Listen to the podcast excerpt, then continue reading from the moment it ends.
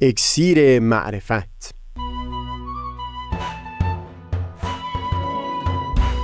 مروری بر مضامین کتاب ایقان. این گفتار نقشی نو، غایت و هدف هستی. از تا همامه ازلی در شور و تغنیست، گوش قلب را از سروش او بی بهره مکن.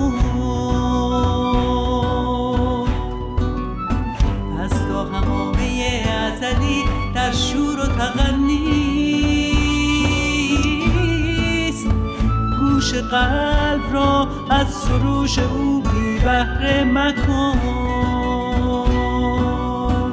گوش قلب را از سروش او بی بهره مکن.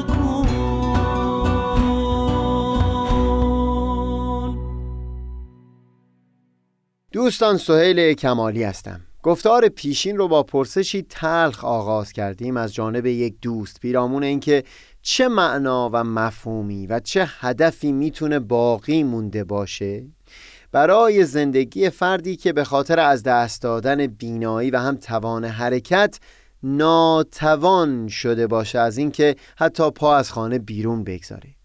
در مقدمه سخن ابتدا پیرامون بخشی از کتاب ایقان سخن گفتیم که در اون درباره سه عالم حق و امر و خلق بیان مطلب فرمودند. بیان کردیم که در خصوص عالم حق به هیچ وجه هیچ اشاره و سخنی نمیتوان به زبون آورد و به کلی از تیررس هر گونه توصیفی دور هست. در کتاب ایقان تأکیدشون این بود که عالم هستی به واسطه عالم امر به وجود اومده که از اون با عنوان مشیت هم تعبیر کردن. همچنین این مضمون از بیانشون فهم می شد که این مشیت دارای جنبه عالی هست که از ادراک همه مردمان بیرون هست و اوصیا و عرفا و حکما و انبیا اگر در طول تاریخ ناله سر دادن از اینکه توان شناخت اون وجود غیب رو ندارند، مقصودشون همین جنبه عالی مشیت بوده. این جنبه عالی همون هست که فلاسفه از اون با عنوان عقل اول یاد کرده بودن و عرفا اون رو حقیقت محمدیه و چندین اصطلاح دیگه نام گذاشته بودن. این تأکید بر دو جنبه در مشیت، جنبه فرودین و فرازین، در جای دیگری از کتاب ایقان با تفصیل بیشتری بیان شده که من بعد از تفصیل مطلب بخشای از اون فرازها در کتاب ایقان رو نقل خواهم کرد. در همین ابتدا این رو تأکید بکنم که همین وجود این دو جنبه فرودین و فرازین یا همون جنبه اعلا و ادنا در مشیت هست که مبنا و اساسی قرار گرفته برای فلسفه آفرینش در متون آیین بهائی. در گفتار قبل پوزشی خواستم از اینکه شاید به خاطر پیچیدگی و انتزاعی بودن مطالب نتونم اون مقصودی و تصویری که در ذهن دارم رو با شفافیت منتقل بکنم. اما این رو هم بیان کردم که به حقیقت ناگزیر هستم از گنجاندن این مطالب در این چند گفتار، چون اضافه بر این که میتونه دیدگاهی به دست بده برای رفع بسیاری دشواری‌های معرفتی، از اون سو پرتوی هم خواهد افکند بر بسیاری بیانات مبهم در متون ادیان قبل.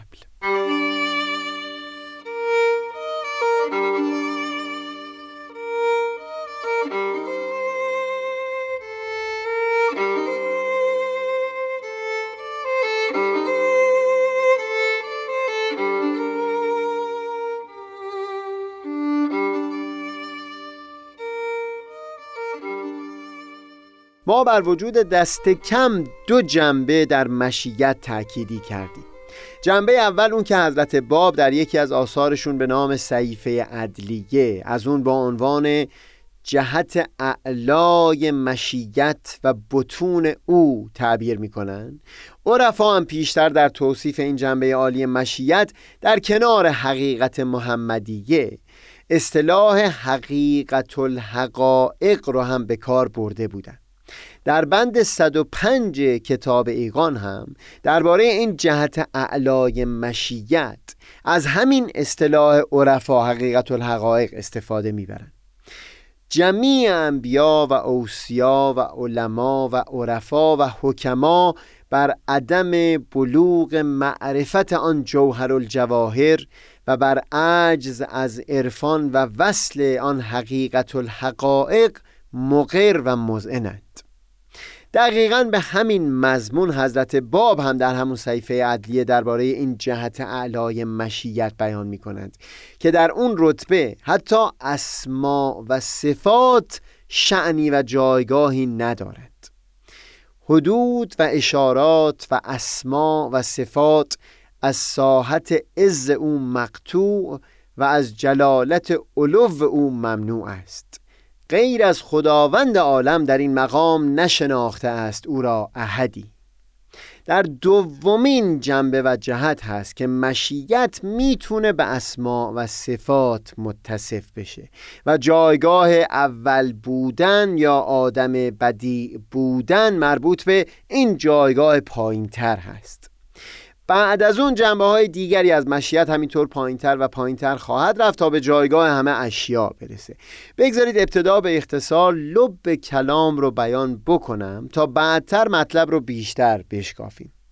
به طور خلاصه در متون آیین بهائی و به خصوص در آثار حضرت باب جریان آفرینش به عنوان حرکتی و جاری شدنی از سوی خود عالم وجود توصیف شده.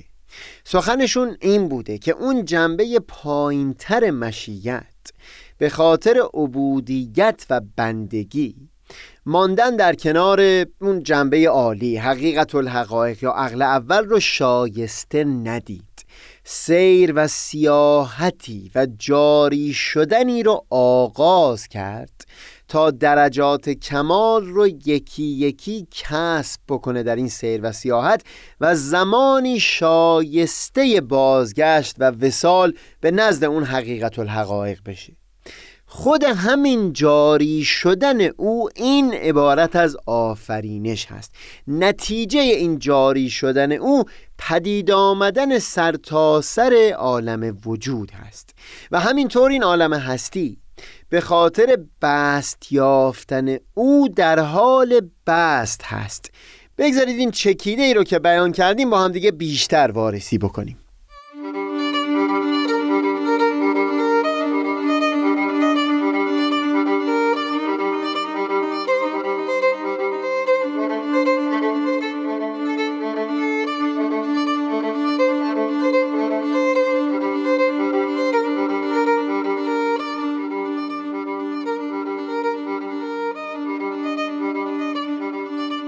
برای اینکه بتونیم شفافتر گفتگو رو ادامه بدیم، اول اجازه بدید عنوانهای مختصری رو استفاده بکنیم برای اشاره به مفاهیمی که مورد بحثمون بوده. در متون آیین بهائی و هم پیشترها در آثار عرفا از اون جهت فرودین و پایین‌تر مشیت با عنوان نقطه یاد شده و از اون جنبه اعلا که گفتیم از هر گونه اشاره و اسم و صفت مبرا هست با عنوان با که همون حرف ب هست. در واقع در نگاشتن حرف با هم نقطه زیر ب جا گرفته.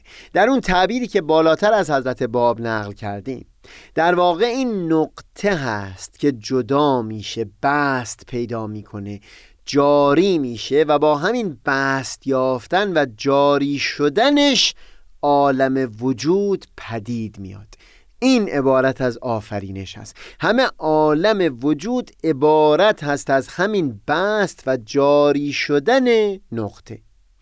بگذارید ابتدا برای توضیح این مفهوم از تمثیلی استفاده ببرم که هم در آثار پیشینیان به کار رفته بود و هم حضرت عبدالبها در یکی از آثارشون به نام تفسیر کنت و کنز اون رو بیان میکنه.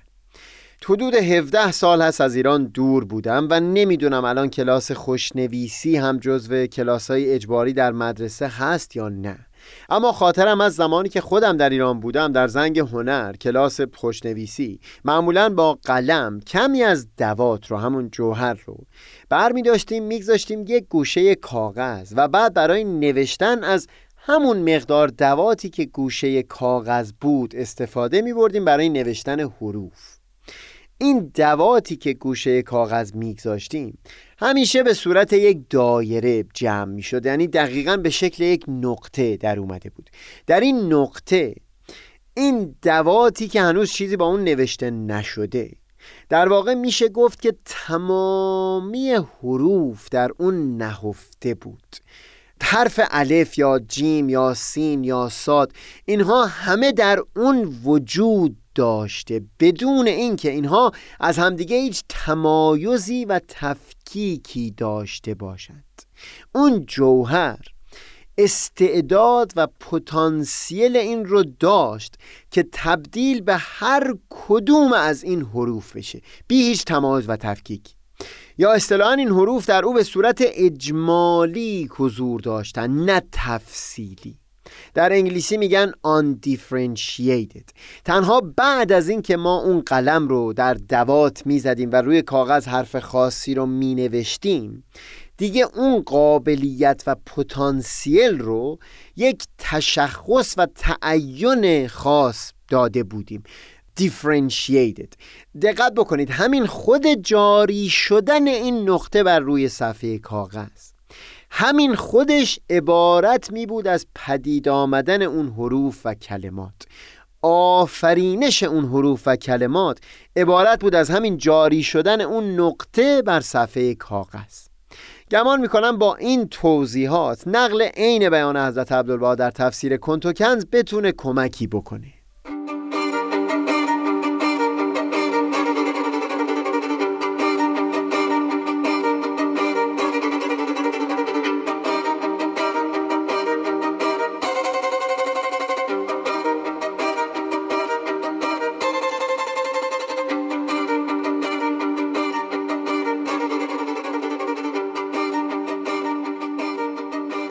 قبل از اینکه بیان حضرت عبدالبها در تفسیر کنت و کنز را نقل بکنم، بگذارید درباره چند مفهوم مختصراً توضیحاتی بیان بکنم. این رو پذیرفتیم که وقتی از تعبیر با استفاده می‌کنیم یا حقیقت الحقایق، مقصود ما اون جنبه عالی‌تر از مشیت هست که در اون هیچ اشاره‌ای حتی نمیشه به اسماء و صفات داشت، مقدس و مبرا از هر اسم و صفتی هست.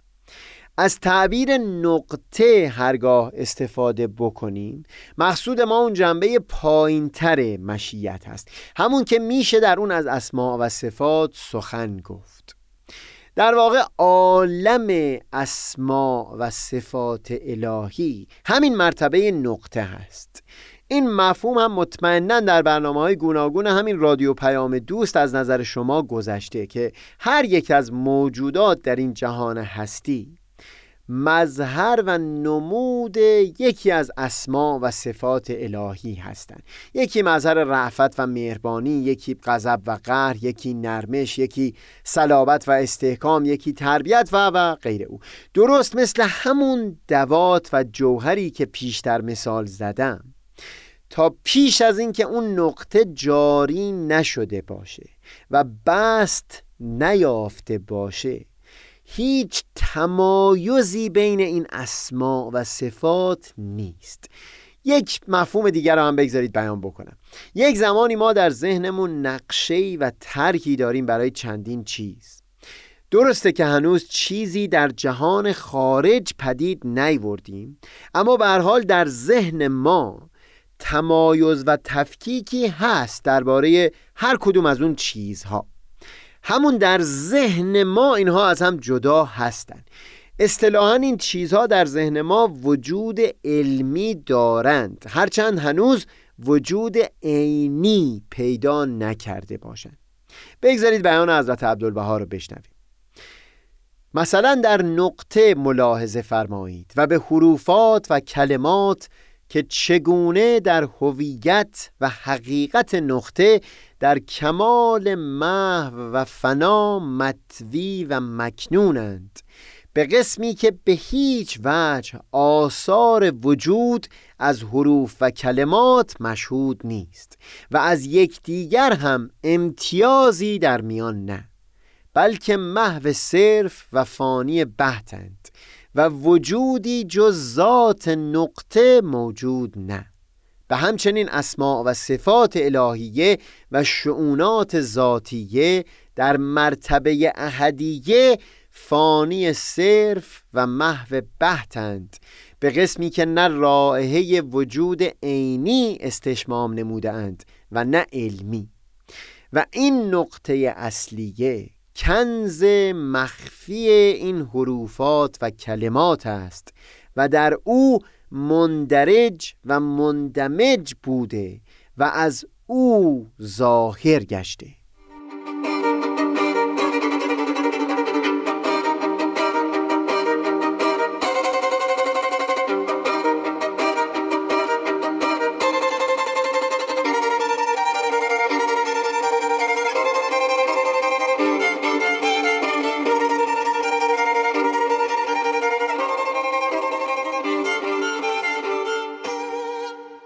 با این توضیحات نقطه عبارت بود از اون حالت قوه، اون قابلیت و پتانسیل محض که میشه هر شکل و صورتی به خود بگیره.